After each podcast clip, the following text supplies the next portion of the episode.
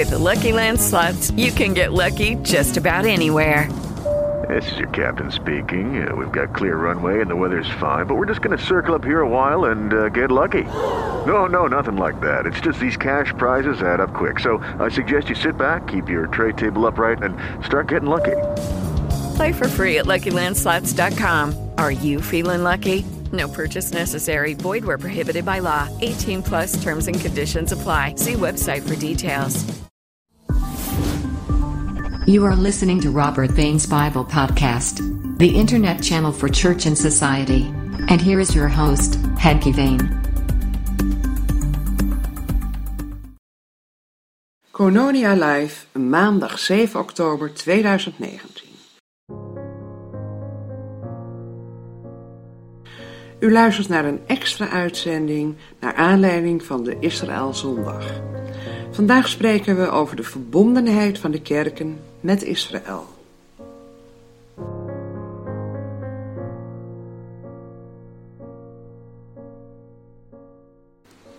Afgelopen zondag eh, was het Israël Zondag in de PKN. Wat is eigenlijk de reden dat wij een Israël Zondag hebben? En wat vieren wij dan? Ja, ja, ja. Ja, niet alleen maar in de PKN, zelfs ook al uh, daarbuiten wordt Israël zondag gevierd. Eén zondag in het jaar. Beetje weinig, hè? Ja, nou ja, dat hangt er helemaal vanaf wat de Wat reden is. daarvan is. Ja, ja, ja. De kerkorde van de PKN zegt in een van haar eerste artikelen, ik weet niet uit mijn hoofd welke, dat we een onopgeefbare verbondenheid met Israël hebben. Maar er wordt niet uitgelegd wat die verbondenheid precies is. Hè? Waarom zijn we dan met Israël verbonden? Maar je kunt daar een heleboel redenen voor aangeven. Je kunt zeggen, de christelijke gemeente, de kerk van Christus, is geworteld in het Jodendom. Is geworteld in Israël. Je kunt zeggen, de Bijbel van Israël, het Oude Testament, is ook onze Bijbel. Je kunt zeggen, wij hebben ehm, een band met Israël, omdat ook zij eh, de God van Jezus kennen en, en aanbidden en gehoorzamen. Op allerlei manieren kun je die verbondenheid eh, proberen uit te leggen. Maar ik denk dat voor de meeste eh, leden van de kerk een Israëlzondag iets te maken heeft met het verleden. Die verbondenheid heeft iets te maken met onze herkomst. Het is zelfs zo dat in de liturgie die wij gebruiken, er altijd wordt gezegd, we moeten steeds maar weer laten merken dat we uit Israël zijn voortgekomen. En hoe doen we dat? Door aan het begin van de dienst met name psalmen te zingen. En psalmen horen bij het gebedenboek van Israël. En door psalmen te zingen geven we aan dat we daarbij horen, hè, dat we daaruit voortgekomen zijn. Dus ik denk dat Israël zondag op de meeste plaatsen wordt ehm, gevierd als een ja, viering van, eh, sommigen zeggen de moeder van de kerk. Hè. We komen uit Israël voort, anderen zeggen de grote zuster van de kerk. Maar dat is een reden om die Israëlzondag te vieren. Maar het heeft ongetwijfeld ook iets te maken met een feit waar de kerk eh, zich rekenschap van moest geven. Eh, laat, laat ik twee dingen noemen, zonder al te zeer dat uit te werken. Maar in de eerste plaats de medeplichtigheid van de kerk in Europa aan de jodenvervolging en de jodenvernietiging. En met name natuurlijk in de laatste wereldoorlog. Hè. Het is onvoorstelbaar hoezeer joden geleden hebben onder christelijke vervolgingen. En hoe weinig weerstand er was tegen de vervolging van de Joden in de jaren eh, 38 tot 45.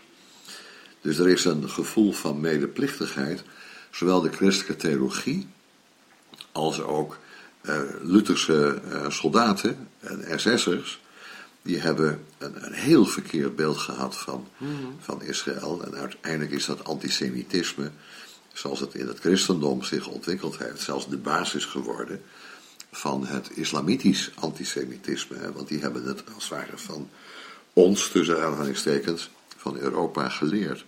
Dus dat is één reden. En, en toch een bepaald schuldgevoel.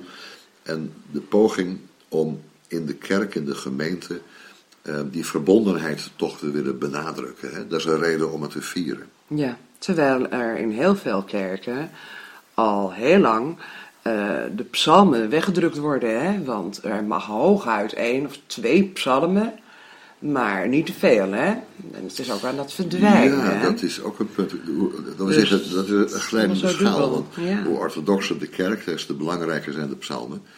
Omdat men zegt, eh, wij moeten God eren met de woorden die hij zelf geïnspireerd heeft. Hè. Dus in heel veel kerken worden uitsluitend psalmen gezongen. Of hooguit nog een maar één of twee gewone liederen, ja, ja, ja. Ja, en er zijn andere eh, gemeentes die maken weer een andere keuze. Die zeggen, nee, wij horen eh, bij de Nieuwtestamentische gemeente, dus de psalmen van Israël, die laten niet zien wat we in Christus ontvangen hebben. Dus we zingen helemaal geen psalmen. Hè? Nou. Ja, en die zijn in de meerderheid volgens mij. Die zijn in de meerderheid. En nou ja, goed, wij eh, gaan zelf regelmatig op de zondag natuurlijk naar een gemeente die geen, eh, geen psalmen zingt.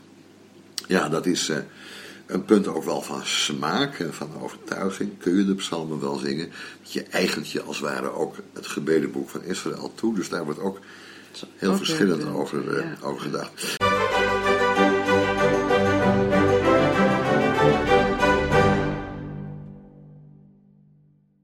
Maar de eerste reden is dus denk ik dat schuldgevoel. Maar de tweede reden, eh, ik denk dat we daar even naar een tekst toe moeten om aan te geven wat de positieve zin van die verbondenheid is. Als je eens zou willen kijken naar Romeinen 9. Romeinen 9, en zou je dan willen lezen vers 4 en 5 van Romeinen 9. Ja. Zij zijn immers Israëlieten. Voor hen geldt de aanneming tot kinderen en de heerlijkheid. En de verbonden en wetgeving en de eredienst en de belofte. Tot hen behoren de vaderen. En uit hen is, wat het vlees betreft, de Christus voortgekomen, die God is, boven alles, te prijzen tot in eeuwigheid. Amen. Ja. Een eh, gedeelte dus, het begin van eh, die beroemde hoofdstukken van Paulus in de Romeinenbrief, hoofdstuk 9 tot en met 11, waar het gaat om de vraag van, eh, is God wel rechtvaardig als Israël niet kan meedoen, hè? blijkbaar, als Israël als geheel het evangelie niet heeft aanvaard. Hoe zit dat nou? Want Israël was toch uitverkoren. Maar hoe kan het nou dat dat uitverkoren volk dan ook niet door de Heere God tot geloof in haar Messias wordt gebracht? En als een onderdeel van Paulus' betoog heeft hij deze twee versen waar hij in ieder geval heel duidelijk maakt dat Israël ook buiten Christus om, ook buiten Christus om, een hele bijzondere status heeft. Ze zijn immers Israëlieten. Herinner je dat in het eh, evangelie van Johannes van ehm eh, Bartholomeus eh, gezegd wordt, daar heet hij geen Bartholomeus, maar goed, ehm, waar, waarachtig een Israëliet in wie geen bedrog is. Dus die benaming Israëliet, anders dan de benaming Jood. eh, Jood wordt op twee manieren gebruikt als nationale aanduiding eh, van het volk na de ballingschap. Het wordt gebruikt voor de mensen uit Jeruzalem en omgeving die een bepaalde theologie aanhangen. Maar het woord Israëliet wordt gebruikt om te zeggen: dit is waarachtig een kind van Abraham, van Isaac en van Jacob naar het geloof. Dus zij zijn immers Israëlieten, zegt hij hier. Het zijn de broeders van Paulus, ze zijn waarachtig Israëlieten. Ze horen bij het ware Israël van God. En dan zegt hij in een heel rijtje eh, wat de voorrechten en de privileges zijn van Israël, van deze Israëlieten. Nou, voor hen bijvoorbeeld geldt de aanneming tot kinderen. Zij zijn als eerste, als eerste volk, zeg maar, door adoptie kinderen van God geworden. Zij zijn de eerste en wij komen daarna pas. Ook wij zijn geadopteerd tot kinderen. Maar dat geldt voor ons in de tweede plaats. Wat geldt nog meer voor Israël? Eh, aan hen heeft eh, God zijn heerlijkheid geopenbaard. Aan de profeten van Israël, aan het volk van Israël. Ja. Eh, dat heeft iets te maken ook met de uittocht uit Egypte, waar de heerlijkheid van de Heer zichtbaar werd in zijn grote daden, maar ook in de vuurkolom en de rookkolom, waarmee dat volk uit, de, eh, uit het land Egypte geleid is. De verbonden, ja, het verbond met Noach, het verbond met Abraham in Genesis 12, het verbond met Abraham in het bijzonder in Genesis 19, eh, de herhaling van het verbond met Jacob, het verbond met Israël als geheel in Exodus 3, het verbond van de Sinaï, Ehm, dat zijn allemaal, en het, niet heel belangrijk, het verbond met David en zijn nageslacht, het koningschapsverbond. Al die verbonden zijn primair gericht op Israël. En als de, de heer Jezus spreekt over het nieuwe verbond in zijn bloed, is dat niet een ander verbond, maar het is dat verbond in een volstrekt vernieuwde vorm, waarin nu ook de heidenen kunnen participeren. Wat is nog meer voorrecht van Israël? Nou, ze hebben de wetgeving ontvangen, de Torah, die niet alleen maar bestaat uit de letterlijke tekst van de Torah in de vijf boeken van Mozes, maar het hele begrip wetgeving duidt op nog veel meer, hè? duidt ook op de interpretatie en toepassing van die wet, zoals je dat bijvoorbeeld vindt bij Esra en Nehemia. Nou, en de eredienst. Wij zouden niet weten hoe wij een eredienst eh, moeten opbouwen als de synagoge ons daarin niet is voorgegaan.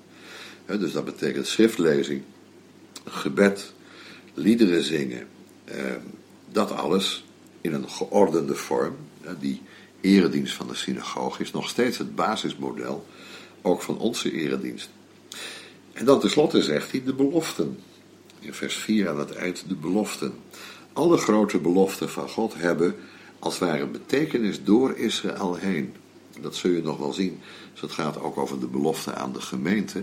Die staan nooit buiten uh, de toekomst van Israël. Dus de beloften, zoals God die geeft aan Abraham, bijvoorbeeld weer in Genesis 12.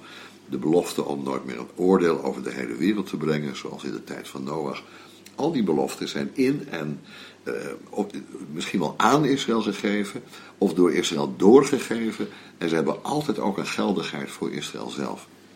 En dan vers 5, tot hem behoren de vaderen, Abraham, Isaac, Jacob, Jozef, uh, de vaderen en hun geschiedenis die voor ons een voorbeeld is. Denk aan Abraham die het grote voorbeeld is van, ook van een nieuwtestamentische gelovigen. En die zegt hij, laten we nou nooit uh, vergeten de Christus die God is, de Messias die ook de Zoon van God is, die te prijzen is tot een eeuwigheid, die komt wat het vlees betreft, dus naar zijn lichamelijke uh, aard en positie uh, in de wereld, uh, komt hij uit hen voort. Dat wil zeggen, Jezus is een Jood. Ja. Heeft dus ook de Joodse wetgeving gevolgd, heeft ongetwijfeld de gebeden met een talit, hij heeft tefillin gedragen, dat zijn die kastjes die met leren riemen aan Ehm, het voorhoofd en de arm worden vastgemaakt. Hij heeft in alle opzichten, denk ik, ehm, die Joodse gebruiken gewoon gevolgd, omdat er helemaal niks mis mee is. Wat het vlees betreft is de Christus uit hen voortgekomen. Ja, dat zijn allemaal hele belangrijke zaken, maar die allemaal te maken hebben met het verleden van Israël. En Israëlzondag is dus heel vaak geworden, is heel vaak, het terugkijken naar Israël Ehm, vanuit het idee dat wij daaruit voortgekomen zijn. Dat al deze zaken, de adoptie, de heerlijkheid, de verbonden, de belofte, de eredienst, de wetgeving, Christus zelf, dat die uit dat volk zijn voortgekomen. En dat wij dus goed eh, onze verbondenheid met Israël van het verleden moeten beseffen. Ja, mede-erfgenamen dus. Mede-erfgenamen. Ja, ja, ja, ja. Ja.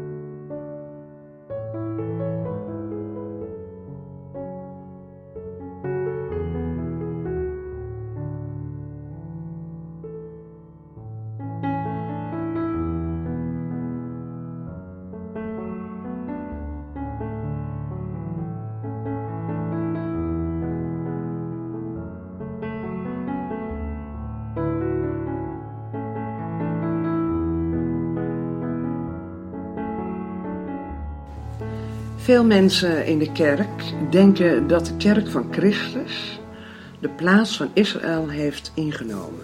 Ja. Israël heeft toch uh, de Messias verworpen. Waarom hebben we het dan nog over Israël, zou je Ja, kunnen zeggen? dat is dus helaas in de, in de kerk al heel vroeg een vaste leer geworden. En dat noem je dan de vervangingsleer. Of ook wel eh, spreken we over het triomfantalisme van de kerk.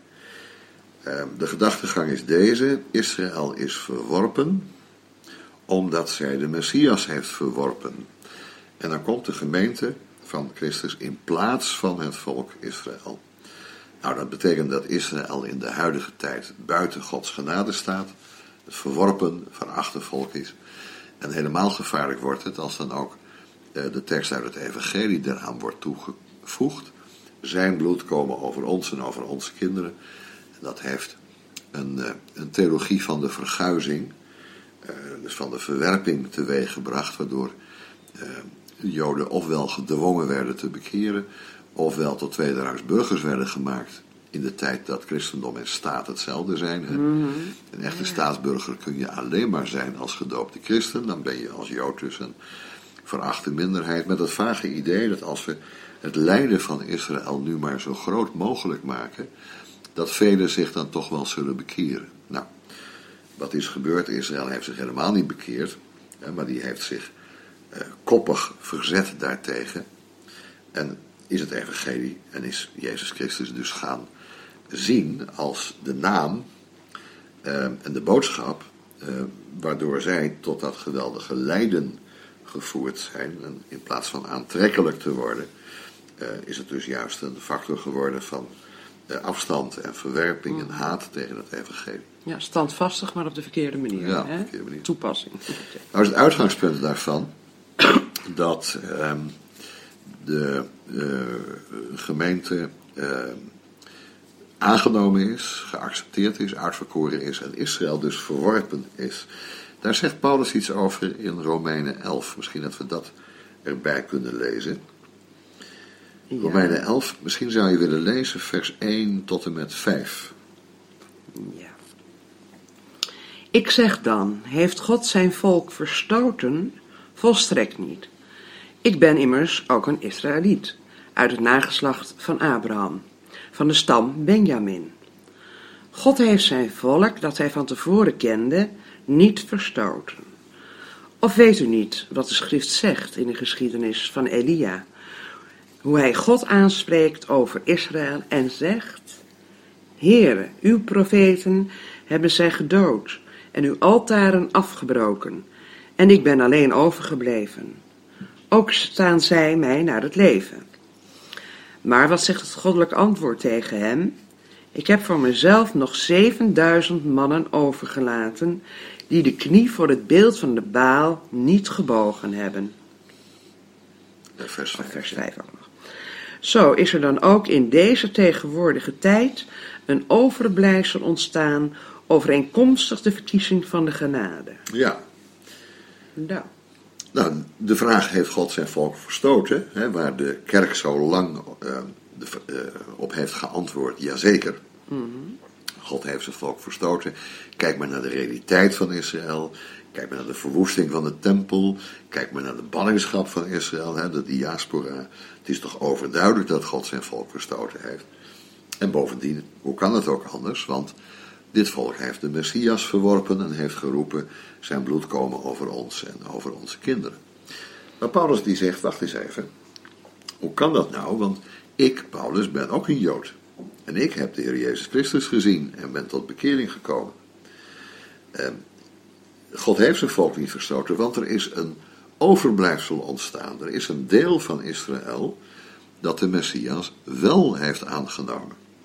Dus niet Israël als geheel heeft de Messias aangenomen, maar wel een deel van Israël. Nou, als een deel van Israël de Messias wel heeft aangenomen, dan is het ondenkbaar dat God zijn volk als geheel eh, zou hebben verstoten. En dan geeft hij het voorbeeld van Elia, eh, en die zegt: Ik ben alleen overgebleven, ik ben de enige nog. Ehm, heel Israël is ontrouw geworden. Eh, de altaren zijn afgebroken. De profeten hebben ze gedood. Maar dan zegt God: Nee hoor, Ik heb 7000 mannen, ik heb een overblijfsel hier in Israël. En dat zijn degenen die dus niet in de afgoderij gevallen zijn. Paulus maakt dan de vergelijking met de tegenwoordige tijd. En voor een goed begrip, de tegenwoordige tijd, dat is niet de tijd van Paulus alleen, dat is ook onze tijd. De tegenwoordige tijd is de tijd tussen de komst van de Heer Jezus en de terugkeer van de Heer Jezus. Dat is de tegenwoordige tijd. Nou, zo is er in die tegenwoordige tijd een overblijfsel ontstaan. En dan is het heel belangrijk wat hij vervolgens zegt. Dat is een overblijfsel overeenkomstig de verkiezing van de genade. Met andere woorden, net als voor de gemeente van Christus, geldt ook voor dat overblijfsel van Israël. Dat is gebaseerd op verkiezing. En dan meteen in vers 6 zegt hij ook, we hebben dat niet gelezen. Maar als het door genade is, is het niet meer uit te werken. Kijk, dat moet je dan goed beseffen. God heeft zijn volk niet verstoten. Hij heeft een minderheid daaruit tot geloof gebracht, overeenkomstig zijn genadige verkiezing. En dat betekent dat Israël dat niet heeft verdiend uit de werken. Net zo min als wij verdiend hebben op grond van onze werken om eh, te worden mhm. gered. Ja. Dus dat is, het, uh, is de gedachtegang hier. Ehm, Israël is helemaal niet verworpen. Als Israël verworpen zou zijn, dan zou er ook geen overblijfsel zijn geweest. dan had Elia van de Heere God te horen gekregen: Je hebt gelijk en jij gaat straks dood, en dan is het met Israël ten einde. maar dat zegt mhm. eh, nee, nee. het woord dus helemaal niet. Nee, er zijn 7000 mannen overgelaten. En die zullen met 7000 vrouwen getrouwd zijn, dan zit je op 14.000. En die hebben dan vervolgens twee kinderen elk. Zou je bijna zitten, zeggen, dan zit je op 21.000. Dus eh, er is een overblijfsel wat weer gaat groeien en wat weer een, een plaats gaan, gaat krijgen. Ja. Dus nee, de gemeente komt helemaal niet in de plaats van Israël, want Israël is helemaal nooit verworpen. Maar de gemeente en Israël hebben nu wel in de tegenwoordige tijd zeg maar, een geschiedenis naast elkaar. En sommigen zeggen zelfs, nou het zijn gewoon twee wegen. Hè? Dat is een populaire gedachtegang aan het begin van de 20e eeuw geweest. Sommigen hadden het zelfs over drie wegen naar God. dan werd de islam er ook bij gerekend.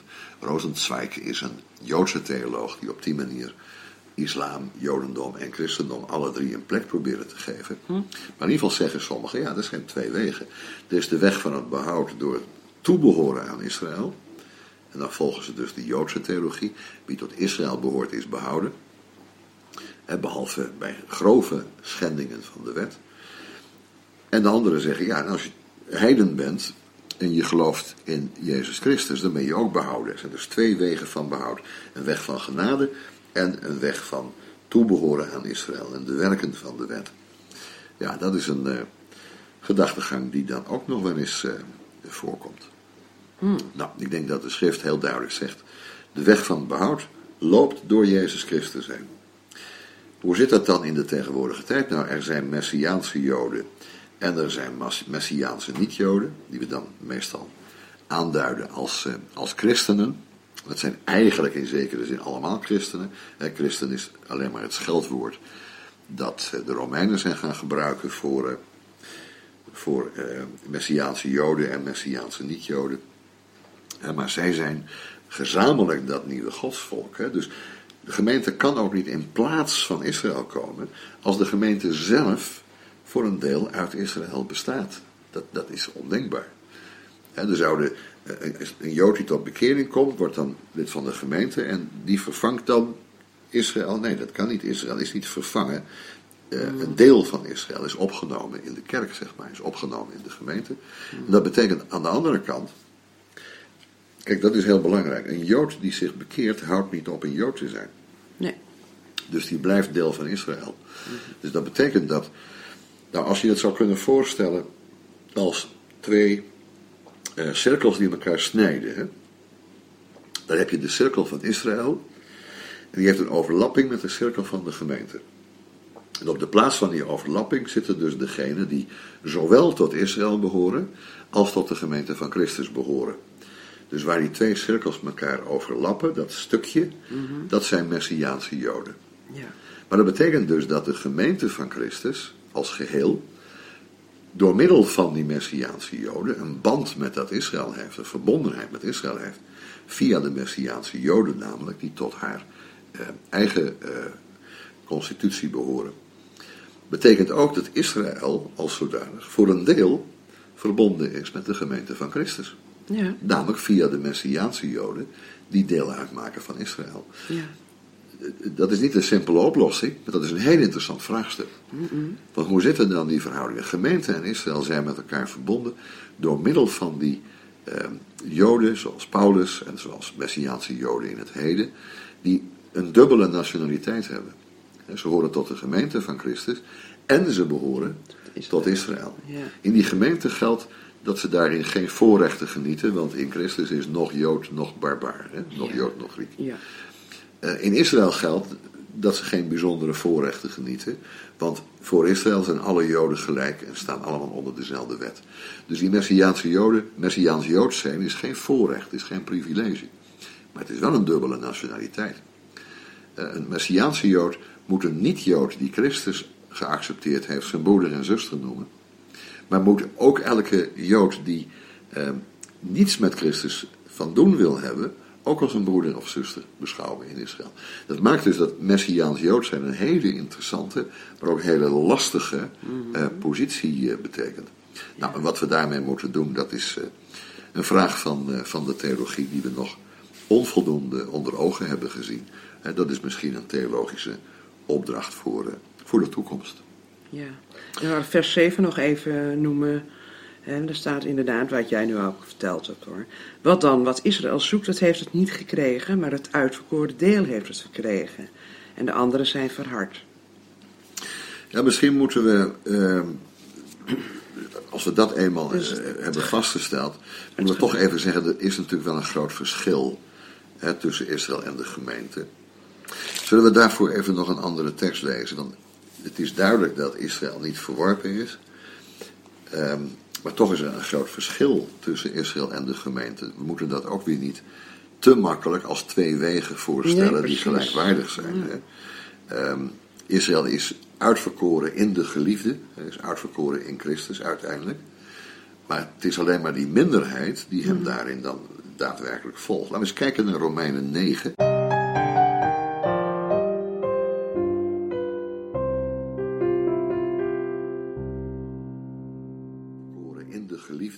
Uitverkoren in Christus uiteindelijk.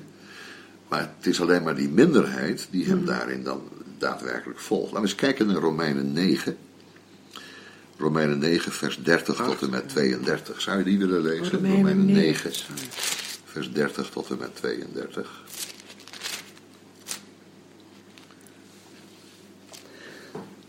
Wat zullen wij dan zeggen? Dit, dat de heidenen die geen gerechtigheid hebben nagejaagd, gerechtigheid verkregen hebben, gerechtigheid echter die uit het geloof is. Maar Israël, dat de wet van de gerechtigheid najaagde, is aan de wet van de gerechtigheid niet toegekomen. Waarom niet? Omdat zij, die niet uit geloof zochten, maar als uit werken van de wet, van de wet. Want ze hebben zich gestoten aan de steen des aanstoots. Ja, en dat, dat- gaat dan nog even verder, die steen dus aanstoot. Maar het gaat mee om Ja. het gedeelte dus tot en met die woorden als uitwerken van de wet. Dus Paulus komt hier tot een soort van slotsom om het verschil tussen Israël ehm, als geheel en Israël, die minderheid hè, die bij de gemeente gevoegd is, ja. dat, dat punt wil hij duidelijk maken.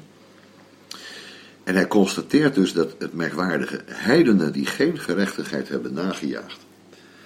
Ja, daar is hij uitvoerig over in de Romeinen 1, hè, hoe eh, de afgoderij eh, het heidendom domineert. En dat zij God niet hebben gezocht en niet hebben leren kennen. En die verschrikkelijke zonden die juist bij heidenen aanwezig zijn enzovoort. Ze hebben geen gerechtigheid nagejaagd. Ze kenden deze God ook niet. Ze hebben de wetgeving nooit ontvangen. Ze hebben de heerlijkheid van God niet gezien. Maar zij hebben gerechtigheid verkregen. God heeft die gerechtigheid, laten we zeggen, die verbondstrouw, die rechtvaardiging uit geloof, eh, geschonken. Een heiden die tot geloof komt, hè, dat merkte Cornelius, de hoofdman die eh, het evangelie van Petrus eh, te horen krijgt, tot geloof komt en dan valt de Heilige Geest op hem en dan wordt hij gedoopt. Hij heeft een gerechtigheid verkregen zonder dat hij daar iets voor heeft hoeven doen. Hij heeft niet de Joodse wet hoeven te leren, hij heeft de werken van de wet niet hoeven te doen, hij is niet besneden. Het is een gerechtigheid die puur uit het geloof is. Zoals de gerechtigheid die aan Abraham werd toegekend op grond van zijn geloof. Abraham geloofde God en het werd hem tot gerechtigheid gerekend. God heeft een gerechtigheid geopenbaard die niet op de wet is gebaseerd, hoewel de wet wel eh, laat zien waarin die gerechtigheid bestaat, wat die betekent.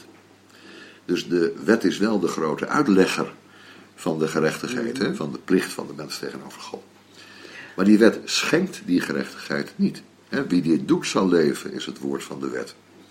Maar het woord van het evangelie is hè, dat uh, Christus gekomen is en dat hij die wet heeft vervuld voor ons. En dat hij ons zijn gerechtigheid geschonken heeft, omdat wij niet bemachten zijn om die gerechtigheid zelf tot stand te brengen. Maar die heidenen hebben dat niet eens nagejaagd en die hebben dat nu als geschenk gekregen. Hoe zit dat nou met Israël? Uh, een van de redenen dat Israël het evangelie niet heeft geaccepteerd is nou juist dat het aan heidenen werd toebedeeld zonder dat hij daar ook maar één vinger voor hoefde uit te steken. Vers 19, hetzelfde hoofdstuk. Maar ik zeg, heeft Israël het dan niet begrepen? Ten eerste is het Mozes die zegt, ik zal u tot jaloersheid verwekken door wat geen volk is, door een onverstandig, door een onverstandig volk, volk zal ik u tot toorn verwekken. Hoofdstuk 10, vers 19 is dat inderdaad. Ja. ja.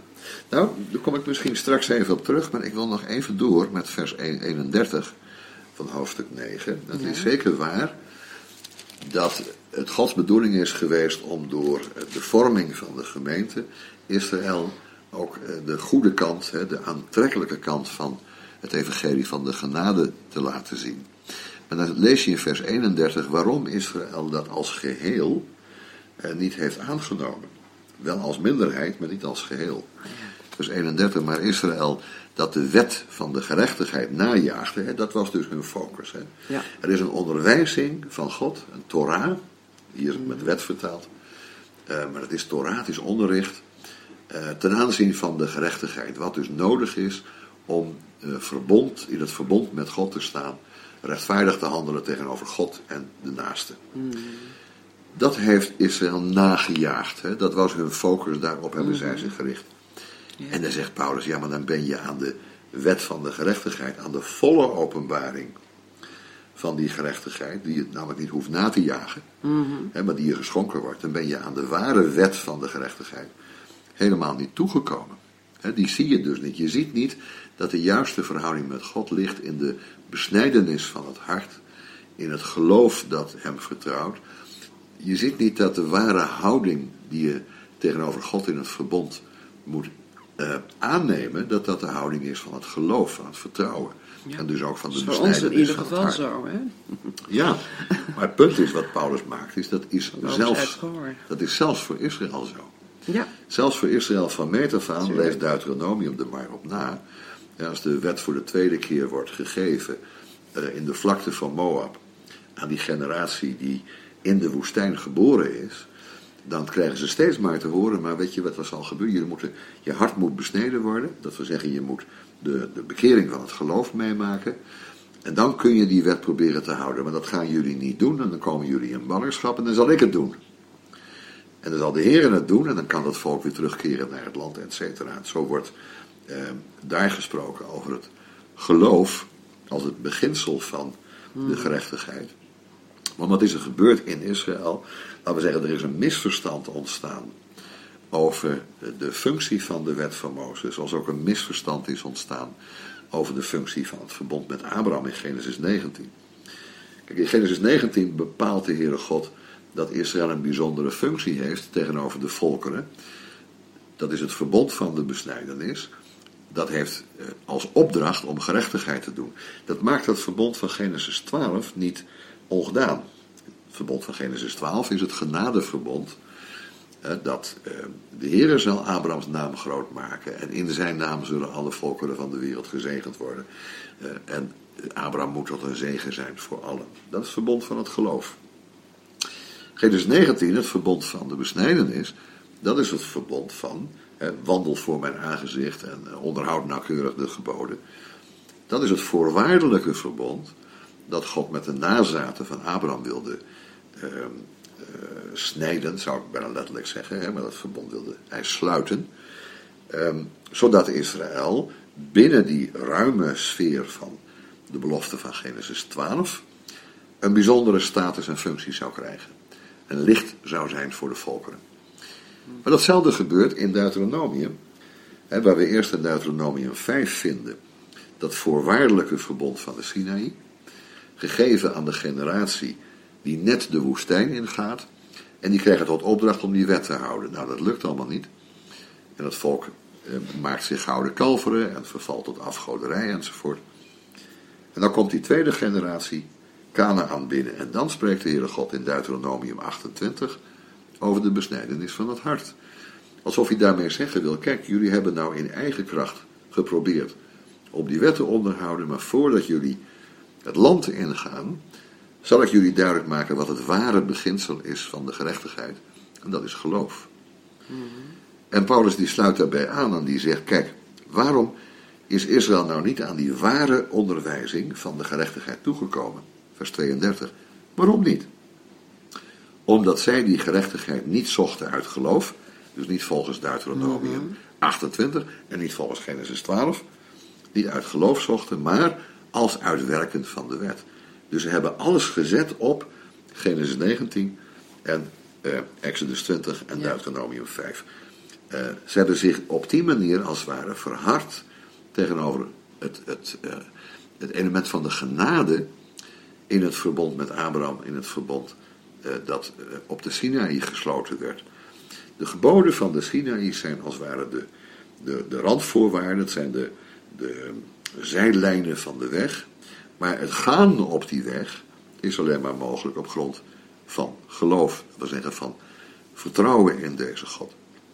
Omdat Israël toen het terugkeerde, hebben ze, eh, dat lees je heel vrij in, bijvoorbeeld in Nehemia 8. Dan gaat het woord weer spreken. Dat is ontzettend belangrijk ook voor revivals in onze tijd om Nehemia 8 te spellen. Hè. De negen voorwaarden die daar staan voor een echte revival. heeft allemaal te maken met de houding tegenover de wet. Maar je leest bij Ezra iets heel merkwaardigs. Oh, sorry, je leest bij Nehemia 8 iets heel merkwaardigs. Als de wet eenmaal is uitgelegd en toegepast, en ze hebben hem gehoord en ze hebben zich ervoor gebogen, en al die momenten die daar staan, het negende moment is dat het volk gigantisch gaat huilen en wenen. Omdat dat volk begrijpt dat ze die wet niet kunnen houden. Hmm. En dan zeggen Nehemia en Esra en de Levieten tegen dat volk: ga dan maar lekker naar huis. Uh, dit is een heilige dag. De Heer heeft deze dag geheiligd. Ga maar feest vieren. Het volk gaat feest vieren. Er zit een lacune tussen die twee dingen. Mm. En dat zou de verkondiging van de genade moeten zijn, en die staat er niet. Mm. Dus Nehemia is een gedeeltelijke uh, uh, uitwerking van Deuteronomium 28. Wel de wet, maar de wet in de zin van al die opdrachten die vervuld moeten worden. En meteen daarna in Nehemia 8 uh, lees je over het Loofhuttenfeest dat gevierd moet worden. En je leest over het Pesach dat gevierd moet worden. En dan gaan ze dat ook vieren. Maar dat heeft geleid tot een houding, met name bij de groep van de Fariseeën, die zoals je weet de tweede eeuw voor Christus ontstaan zijn. De houding van de Fariseeën dat alles nu draait om de werken van de wet. Dus laten we zeggen, de eenzijdigheid van de Nehemia 8, de zuiverheid van het volk, de vreemde vrouwen moeten worden weggestuurd, of die moeten alsnog zich volledig bekeren tot het Jodendom. Eh, de zuiverheid van het volk, de priesterlijke kant, de, de, nauwkeurige uitvoering van de wet, dat is als het ware tot de hoofd, het hoofdbeginsel geworden. En na de tijd van de Griekse overheersing komt er in Israël die fariseese houding tot stand die zegt we moeten ons zuiveren, dus we moeten in kleine groepen van getrouwen bij elkaar komen en daar moeten we de wet tot in de puntjes gaan uitleggen en toepassen. En dan zegt Paulus, ja maar dan, dan zoek je de gerechtigheid dus als iets wat louter zit in de werken, dus de verschillende mhm. individuele opdrachten, werken van de wet. Ja, dan stoot je je, dan, dan heb je dus een steen van, het aanst, van aanstoot, eh, want eh, zoals Paulus zegt in vers 33, Ieder die in hem gelooft, zal niet beschaamd worden. Dus hij herhaalt dat nog eens even, dat het hoofdbeginsel van de gerechtigheid is geloof in degene die die gerechtigheid vanuit zijn soevereine macht schenkt. En dat, dat is voor Israël een struikelblok, want ze hebben het gezocht vanaf de tijd van Ezra en Nehemia. Uh, die wilden ze zelf oprichten. Ze wilden hun eigen gerechtigheid tot stand brengen. En dat deden ze door de werken van de wet uh, beetje bij beetje uh, te gaan, gaan uitvoeren. Ja. Dan zegt Paulus in Romeinen 10, vers 4. Dat ze, dat ze dus niet begrepen hebben, vat hij daar samen. Het einddoel van de wet is Christus tot gerechtigheid voor ieder die gelooft. Kijk, dat is dus de andere kant van het verhaal. Uh, zeker belangrijk om onze verbondenheid te hebben met Israël. Maar ook heel belangrijk om in te zien dat Israël dat beginsel van geloof en vertrouwen, het beginsel van de besnijdenis van het hart, dat beginsel waardoor ook de heidenen buiten Israël om toegang hebben tot, uh, tot het heil, dat ze dat hebben verwaarloosd, dat ze dat onvoldoende hebben gezien. En uh, dat is de reden dat Paulus kan zeggen, ja, ze doen wel hun best en ze hebben al die voorrechten, maar, hoofdstuk 10 vers 2, ik getuig van hen dat zij ijver voor God hebben. Er is niemand zo ijverig voor de zaak van God in deze wereld als Joden. Ja. Joden die leven volgens de wet, mm wiens hele leven in het teken staat van de heiliging. Er is niemand die kan zeggen, eh, ik heb meer ijver voor God dan zij. Ook geen moslim die zichzelf opblaast trouwens. Mm. Dat, dat, is, maar goed, dat is een ander verhaal.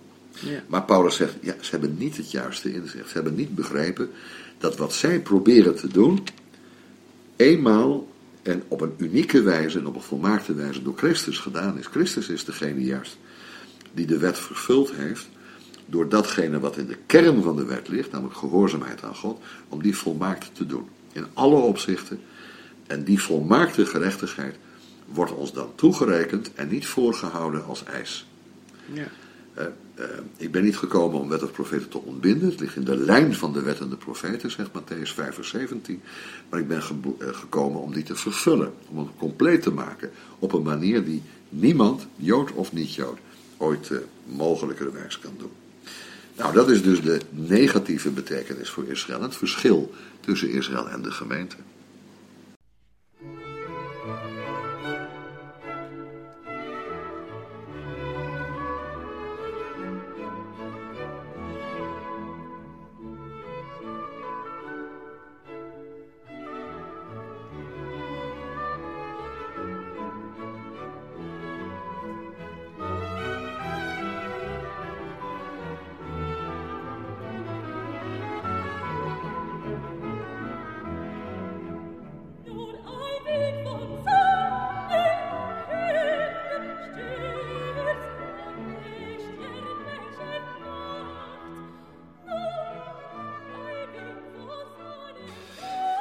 Was het voor uh, vandaag even. We zijn niet helemaal klaar met uh, dit onderwerp. We hebben het vooral gehad nu over het verleden van Israël en hoe de kerk is uh, verbonden met dat verleden, met Israël in het verleden. Maar ik denk dat we ook nog moeten spreken over Israël in het heden en de toekomst van Israël. Lijkt mij wel, ja. Um, dus we gaan het een beetje anders doen dan normaal. Dan wordt dit de maandag uitzending en dan gaan we vrijdag nog even gezellig door. Ja, dat lijkt mij een prima plan. Een vervolg dus. Een vervolg, dat, uh, dat gaan we doen. Ja, toch een aantal belangrijke zaken die we snel hebben besproken, of kort uh, even hebben aangestipt. Maar ik hoop dat voor iedereen dan wel duidelijk is dat inderdaad de kerk uh, niet buiten Israël om tot stand is gekomen. Dat Israël niet verworpen is, Um, en dat we dus inderdaad te maken hebben met uh, wat we vrijdag zullen bespreken. Met een heden van Israël dat voor ons van belang is. En met een toekomst van Israël. Ja. Die ook voor ons betekenis heeft. Hè, waar je dus ook in de theologie, in je geloof, beste rekening mee moet houden. Absoluut. Oké. Okay. Goed, dank voor het luisteren voor uh, deze keer. En uh, hopelijk tot aanstaande vrijdag. Ja, tot dan.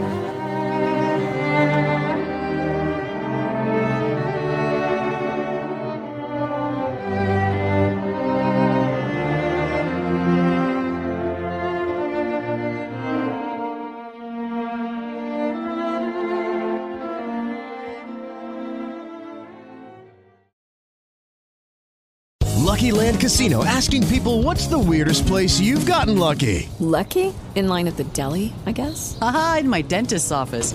More than once, actually. Do I have to say? Yes, you do. In the car before my kids' PTA meeting. Really? Yes. Excuse me, what's the weirdest place you've gotten lucky? I never win and tell. Well, there you have it. You can get lucky anywhere playing at LuckyLandSlots.com. Play for free right now. Are you feeling lucky? No purchase necessary. Void where prohibited by law. 18 plus. Terms and conditions apply. See website for details.